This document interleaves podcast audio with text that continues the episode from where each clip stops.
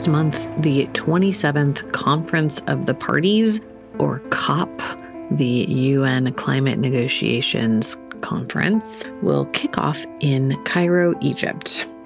Once again, negotiators and politicians from all over the world will join up to talk through what they are willing to do to stave off human extinction.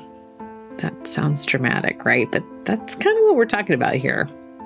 There will be the usual massive contingent from the fossil fuel industry there as well. Last time in Glasgow, the fossil fuel industry sent more representatives than any one country did, and there's likely to be more of the same in Egypt. The organizers have, in a much publicized and criticized move, allowed major global polluter Coca Cola to sponsor the event. Even worse, They've also hired Coca Cola's publicist, Hill and Knowlton, to do PR for the conference. If you missed season three of Drilled, go back and listen to it. We did an entire episode on Hill and Knowlton founder John Hill and his work for both the oil industry and the tobacco industry all at the same time. Hill masterminded the strategy of hiring scientists to say tobacco smoking wasn't bad for you and that the jury was still out on whether it caused cancer. At the very same time, his firm was working for the American Petroleum Institute and some of its member companies. In fact, it was Hill who brought tobacco folks into the American Petroleum Institute. The long standing relationship between oil and tobacco eventually resulted in the creation of the cigarette filter, a moneymaker for oil and gas companies looking for a new place to sell petrochemicals, and a sleight of hand for the tobacco industry looking to convince consumers that they could make smoking less harmful by smoking lighter, filtered cigarettes. Hill represented Monsanto around the same time, too, so no surprise that the chemical industry embraced a lot of the same tactics. Definitely the folks you want strategizing the messaging for your climate conference. I'm sure they won't be reporting directly back to their clients. Cue head banging against wall video. At any rate, COP isn't just a time for official corporate greenwashing. It's also a period of time that tends to see major spikes in climate disinformation. Social media will almost assuredly be flooded with various memes about the elitists at COP, the failures of renewable energy, and that damn frozen windmill picture that makes the rounds every couple of years. A coalition of environmental groups has come together under the banner of climate action against disinformation to monitor the disinformation that spawns around some of these big inflection points. They initially got organized around COP26 in Glasgow, and now, in advance of COP27 in Cairo, they've put together a report full of information aimed at helping journalists and other communicators avoid unintentionally spreading or amplifying mis and disinformation. The lead author on that report, Connor Gibson, is joining me here today to walk us through it. That's coming up after this quick break.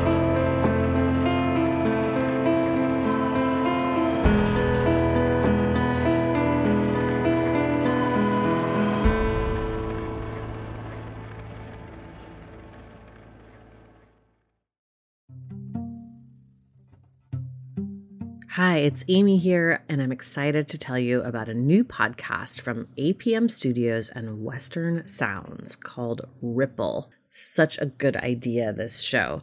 In the aftermath of major disasters, there is always a swarm of media attention. The public is captivated by breaking news, there's coverage and controversy, and then the cameras and the public just move on. But the stories are not finished. Ripple is a new series investigating the stories we were told were over. In season one, the reporting team traveled hundreds of miles across the Gulf Coast to learn the ongoing effects of the 2010 Deepwater Horizon oil spill, which are still impacting many coastal residents more than a decade later. You can listen now to Ripple wherever you get your podcasts.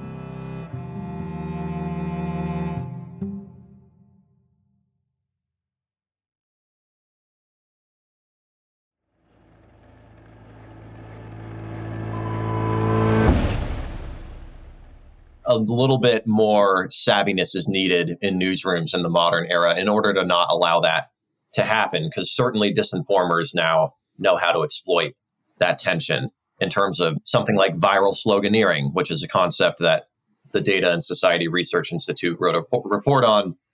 You know, basically, ClimateGate is the example that I use mm. in this report. You know, how many major news outlets printed the word ClimateGate? That is the right. Tagline of the climate change denial movement. And just putting that in your headline over and over again really created uh, a sense among news readers that there was guilt and that there was fabrication of data and all of the false accusations that had been made after those climate scientist emails were hacked and taken out of context and released and right you know the fact checking that came after the investigations and exonerations that came after that didn't spread that didn't spread nearly as widely as the phrase climate gate it never know? does yeah does yeah exactly it never does so i think one of the biggest insurmountable feeling trends that I looked at in this report is just the economics of the newsroom. You know, when there is a revenue incentive that is based around clicks, shares, most emailed articles, that precludes the type of tone that is actually needed to stop misinformation from festering. And so the simple capitalist economics of keeping a news outlet functioning actually creates a breeding ground for misinformation as well. And is something that needs to be taken a lot more seriously than it currently is. But unfortunately, because it's about economics, I think that is one of the biggest obstacles that reporters will face when it comes to that tension between the responsibility of a reporter to communicate something accurately without feeding into conspiracy theory or myth, and the responsibility of an editor to keep the newspaper in circulation and financially healthy. Oh, totally. Especially given all the social media stuff, too. Like, I see it all the time on Twitter, or where a lot of times, you know, the article itself will be halfway decent, but the tweet is really misleading. Sure. Yeah, the, the mm. research started with a literature review, mostly a review of academic articles, many of which are peer reviewed, some of which are not, but are very prescriptive in terms of communications expertise. And that's where First Draft and mm-hmm. the Data and Society Research Institute, the Union of Concerned Scientists, and some others have published really helpful information when it comes to just psychology based communication techniques. Mm-hmm. Perhaps nobody more than academics like Stephan Lewandowsky and John Cook and a lot of the collaborators on reports like the Debunking Handbook and the Conspiracy Theory Handbook just really excellent psychology based communications advice that these academics have published in order to help people navigate the most basic traps. And this stuff has been around for decades, right? Like Richard Nixon, I'm not a crook. Everybody hears the word crook. Right, George Lakoff right. wrote, Don't think of an elephant because the only word that sticks in your brain after you say that is the word elephant. So, you know, a lot of this stuff has been known for a long time, but I poked around at some headlines, you know, from major outlets, and I still see the same mistakes happening. And you know, a lot of that is not. Um, it's not because people are foolish. It's just that there is a an amount of faith in the audience when it comes to an honest journalist and editor writing a report and writing a headline that unfortunately just misses the traps that disinformation relies on in order to spread and and that's got to be really frustrating when you're a professional who writes something that's very intellectually honest and yet as a result of writing it in an intellectually honest way it allows misinformation and disinformation to spread so that's really why we wrote this report it's why we focused on climate as a topic because of cop27 coming up in egypt and every year when the united nations climate negotiations happen there's an inevitable amount of misinformation online and social media related to climate. And you can predict what some of it will be. It'll be rich people are flying on jets. How ironic. Right. And, right. and things like that. There will probably be some outdated imagery circulated, like perhaps frozen wind turbines or, you know, solar panels not failing to meet electricity demand in some country. You know, something that's taken out of context that usually is recirculated every few years in a moment like this, in order just to seed a narrative of cynicism, in order to make people feel like this isn't a problem that can be addressed or this isn't a problem that needs to be addressed. Also, climate journalists are kind of a good target audience for us here because the phenomenon of climate change denial, I think, has made climate change reporters a little more sophisticated in understanding these trends before social media made disinformation such a rampant problem in the last few years. I haven't thought about it that way before, but yeah, climate reporters, we sort of dealt with the disinformation thing before everybody else did in some ways. and just the the relentless nature in which that community of climate change deniers you know has stayed organized like they really it's and it's the same guys mostly men you know mm-hmm. now for 20 30 years that have been at it you know it took a long time but i would say that most of the people who are in the climate reporting world are far more sophisticated now than certainly they were in the 1990s or the 2000s mm-hmm. when that phenomenon was a little underreported the cast of characters wasn't as widely known and there are definitely improvements in how that has been covered and kind of the level of scrutiny that is applied to those folks as messengers when they have a vested interest or they just have a long history of at this point debunked contrarianism.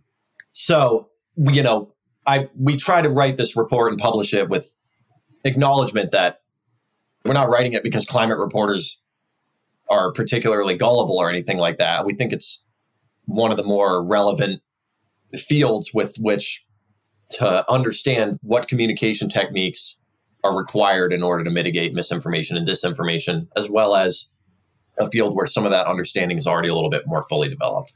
Yeah, yeah, that's super interesting. Can you talk a little bit about why this report is coming out now and particularly why it's being pegged to COP? Sure. This report has been over a year in the making. I've been doing research on behalf of Greenpeace, which is my former employer of a decade until 2020. And Greenpeace, you know, in several different offices around the world that it operates in, has an interest in misinformation and disinformation. And Greenpeace has partnered with a variety of groups uh, like Avaaz, as well as a coalition that this report will be published on behalf of, which is Climate Action Against Disinformation, CAAD. And Climate Action Against Disinformation is a coalition that is formed actually from work it did a year ago monitoring the previous Conference of Parties, COP26, in Glasgow, Scotland.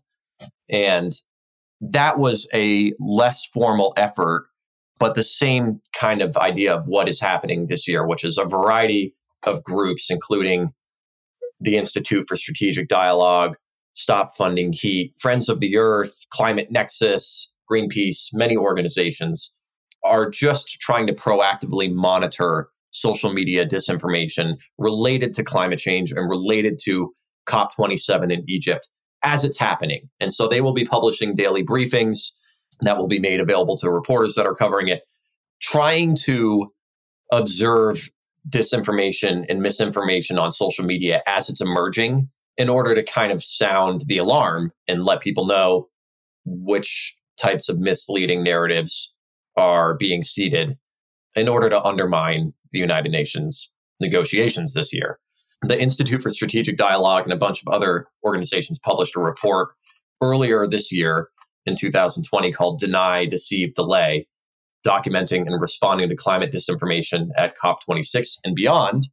And that report, I thought, was a particularly coherent breakdown of trends on social media, who some of the most prominent misinformers and disinformers were, and just yeah. like kind of tracing the who was the original person to put, you know, the 2014 photo of a de-icing exercise of a windmill and recirculating that into a myth as if it was something that were happening in 2021. Yes, you know, yes. We actually had uh, Jenny King on to like walk through that report when it came out too. I thought it was really interesting too. Right. So that is that's the origin. It's that cluster of organizations that are working to monitor disinformation around COP27.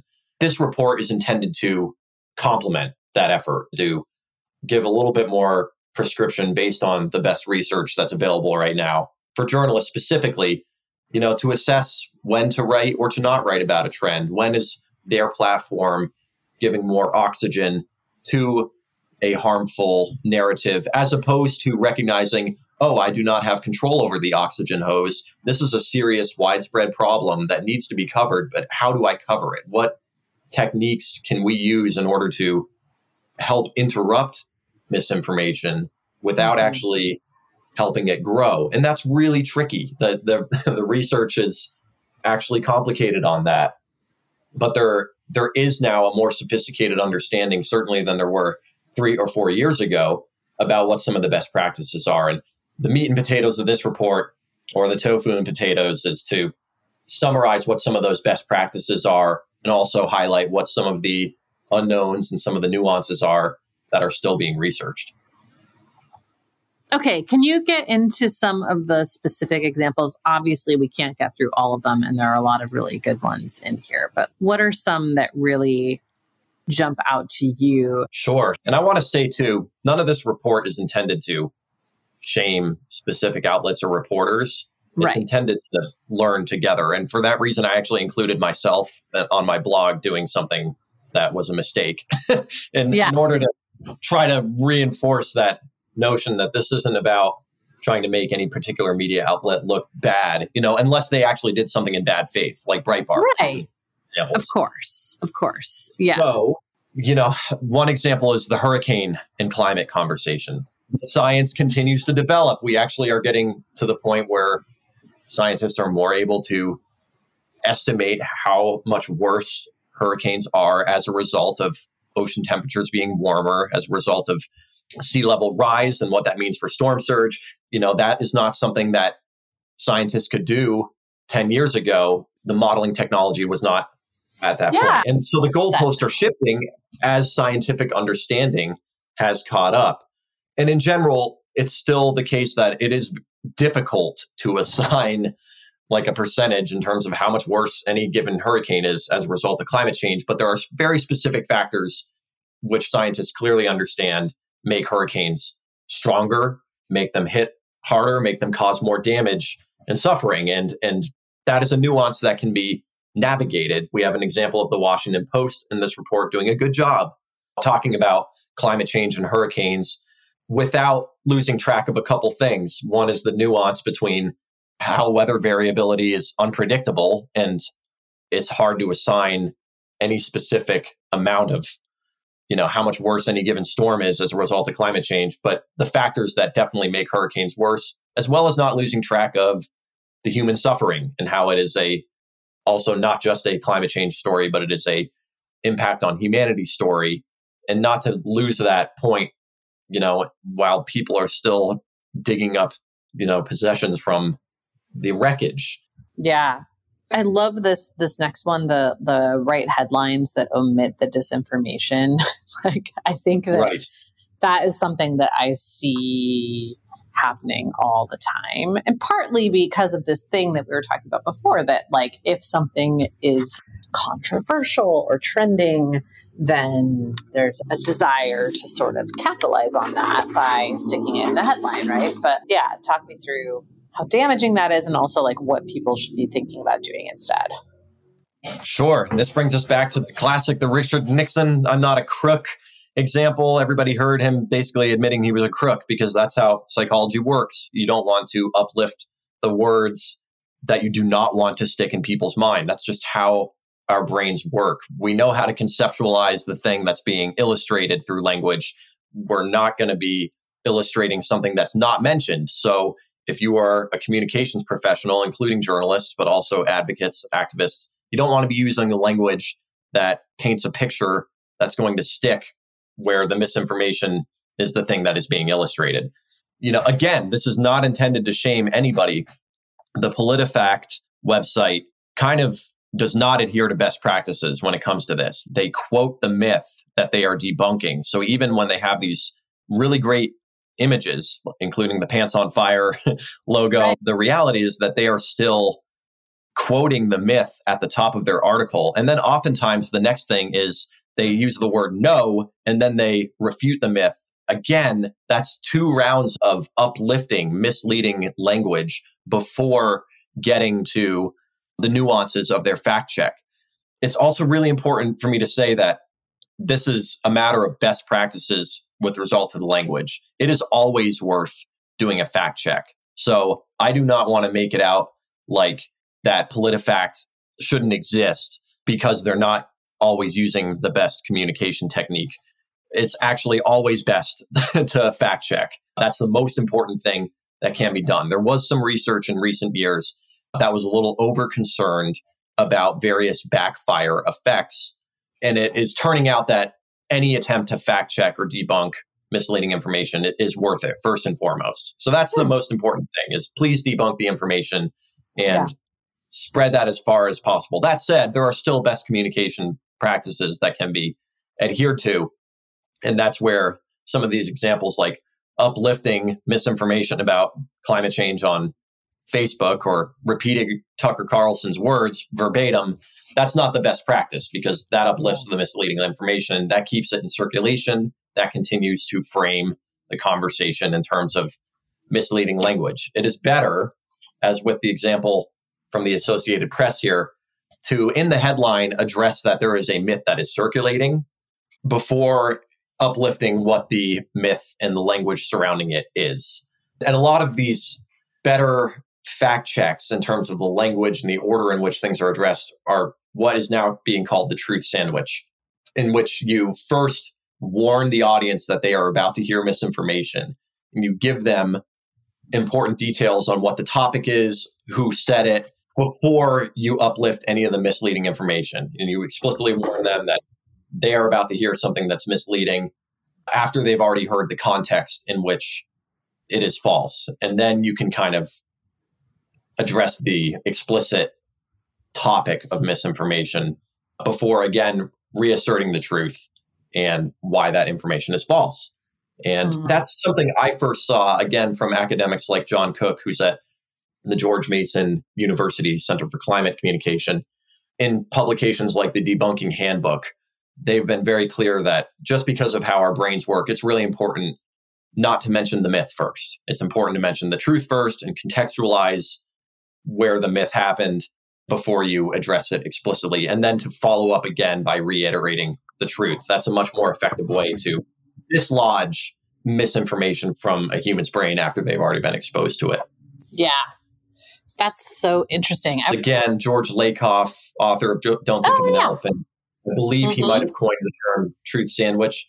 The technique of the truth sandwich is something that has been around for longer than that. And I'm not sure if John Cook and Stephan Lewandowsky and all the co authors of the Debunking Handbook were first to do it, but yeah. they're the first people that I saw addressing it.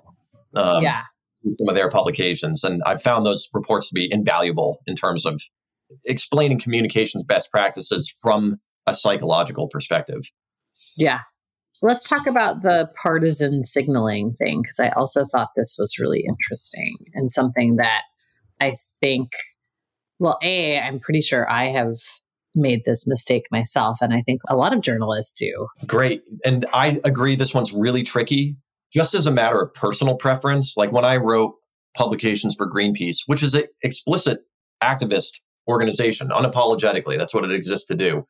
I tried very hard to never write conservative or right wing in any of my posts. I did not want to signal to an audience that, like, this is only something liberals should care about and conservatives should not care because that conversation is just a race to the bottom and it's hyper prevalent in our media environment here in the United States. But what makes it so tricky is the fact that when it comes to climate change, Republicans don't care and Democrats do care and their constituents follow that exact pattern as well. And that is a factor in all of this. So, how is a reporter supposed to navigate that when that is actually the factual reality of the situation? But it does readers a disservice to signal that you should care about something or not as a result of partisan loyalty.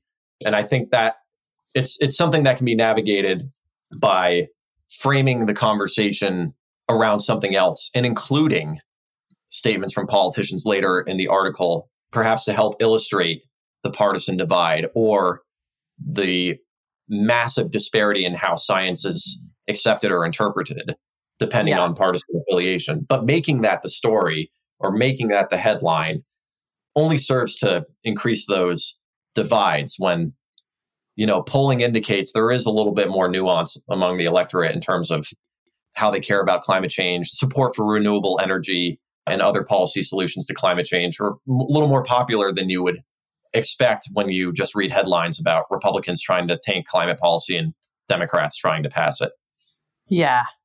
It's true. It's a good point. And also, like, I feel like with climate in particular, part of the disinformation effort has been a concerted effort to politicize it. So, to the extent that we can move away from that, it seems like a good idea.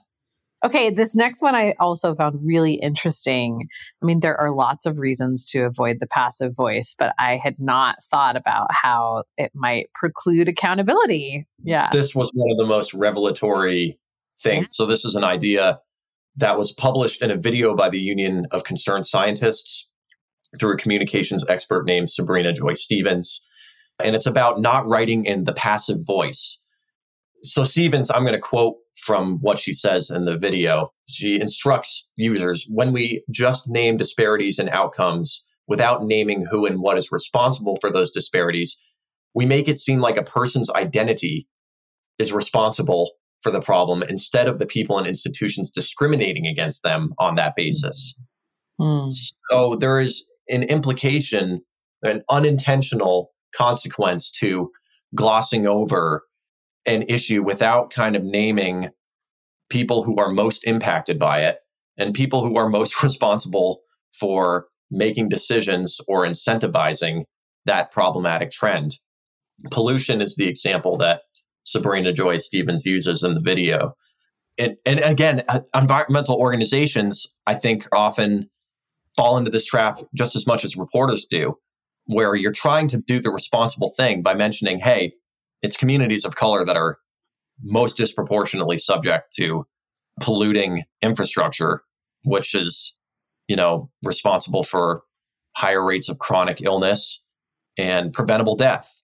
Right. But that narrative doesn't include the fact that it's not an accident those polluting refineries and facilities are built in communities that are that are you know lower income majority people of color Th- those are decisions that are made on purpose by executives by politicians by officials who have the power to permit them. And excluding that from the story does a disservice that is akin to victim blaming. And it's really important for journalists i think to feel empowered to be able to put that in print without it being seen as an activist move. It's actually just part of the reality and something worth including reporting that it's not an accident that these things impact different groups disproportionately. That is Right. by design, and it's okay to put that in print because that's just the reality of the situation. We don't really need any more examples or data to understand that's how this happens. It's an interesting one to think about. And it just requires such self awareness of your own writing. I think that's why it struck me. You know, I was Yeah. like, how many times have I done this by kind of not stating something explicitly or just just following the norms of, you know, how I've seen reporting and, you know, writing done from both the media as well as from advocacy groups. Maybe something that can be done is in the final editing stage, doing a scan intentionally for are there points in this article where the passive voice is being used that actually leaves a lot left unsaid that precludes accountability. And I, I in my mind, like part of that is sort of um, norms in the media too that that very much I don't know started to shift away from accountability in like the 30s and 40s and have never really gone back. You're sort of conditioned to not make accountability statements in a sort of straightforward way. You're just sort of describing the situation versus assigning agency or blame to anyone. That is very much sort of how a lot of newsrooms encourage people to write, even though in general, the passive voice is something that editors like to edit out of pieces for grammar reasons. yes, I think that's also, again, this is just how a function of how newsrooms operate. The uh-huh. need for brevity competes with the need for nuance and yeah how that can actually unintentionally lead to a more inaccurate reporting yeah i mean sometimes it's even driven by a desire to not seem opinionated or biased, which I mean, this is a conversation that's been going on for years now around the sort of myth of objectivity in media and how, in fact, it often emphasizes a particular bias in the interest of avoiding any sort of opinion or bias. This one was really interesting to me because I'm like, oh, I definitely see this a lot. And I also have seen and had editors actually encourage that type of construction because you're not supposed to uh, ascribe intentionality to anyone. Sure. That's got to be one of the trickiest things about best communication practices for journalists and editors when it comes to misinformation. And even that's a point where best practices in this report might seem to contradict each other. Like I'm saying, some research indicates precludes accountability to write in the passive voice. And I'm also saying, please avoid partisan signaling. There's an irony there where Republicans are more obstructive to climate change. And yet this guide says, don't just write about Republicans and what Republicans don't do and what Democrats do. Right. There's an, there's an irony there. You know, it's it, there's a lot of nuance right. here that's actually very, very hard to navigate if you're a journalist or a newsroom. And I think that's why this is so important too. Is there's not a lot of time to sit and think about this if you're a journalist. You're on a deadline for story after story after story. You don't want to get scooped.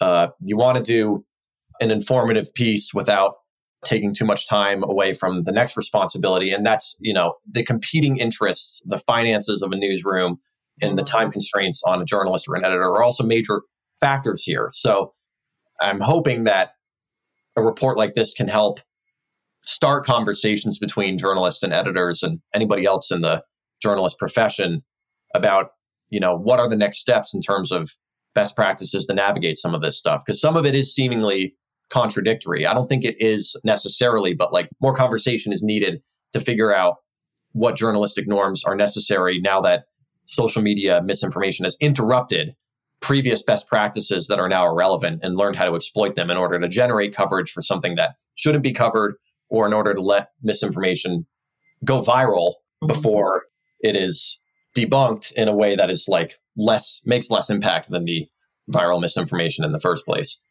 Yeah.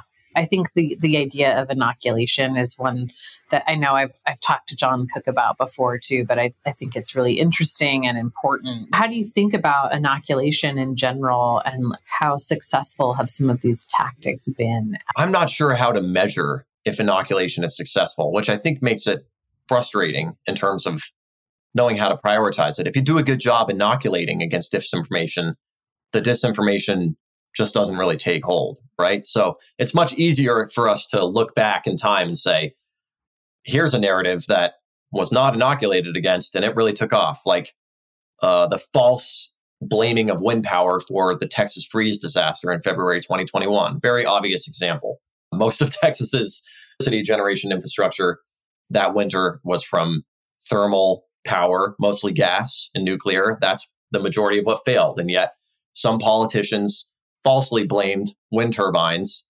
for the collapse of the grid in 2021, a deadly disaster, and as well as the misleading images that circulated online, like frozen wind turbines in Sweden many years previous where helicopters were actually performing a maintenance exercise about de-icing them. You know, that had nothing to do with Texas. They're completely different regions of the world. Texas did not weatherize any of their electricity generation infrastructure, not just wind turbines, but also their gas and nuclear plants, which froze. So that's an example, I think, where inoculation could have gone a long way, but it's it's complex to anticipate. You can't anticipate a disaster like that necessarily or when it's going to happen.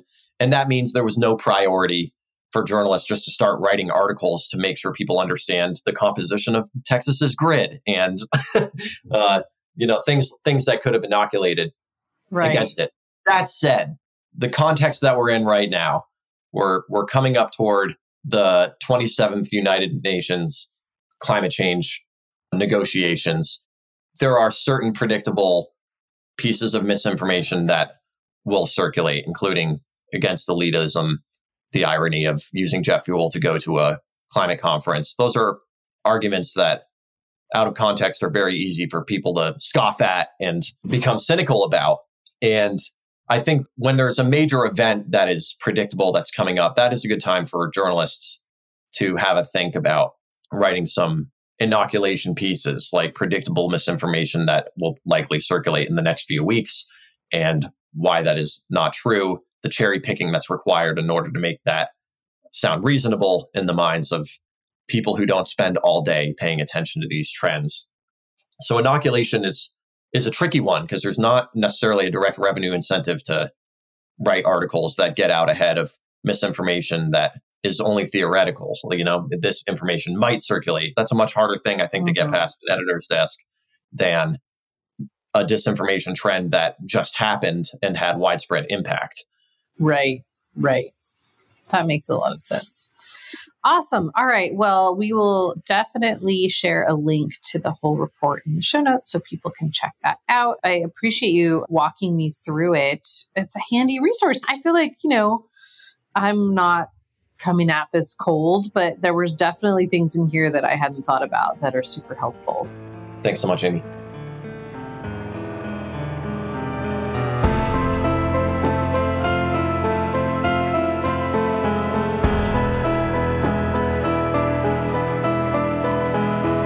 That's it for this week. Thanks for listening, and we'll see you next time.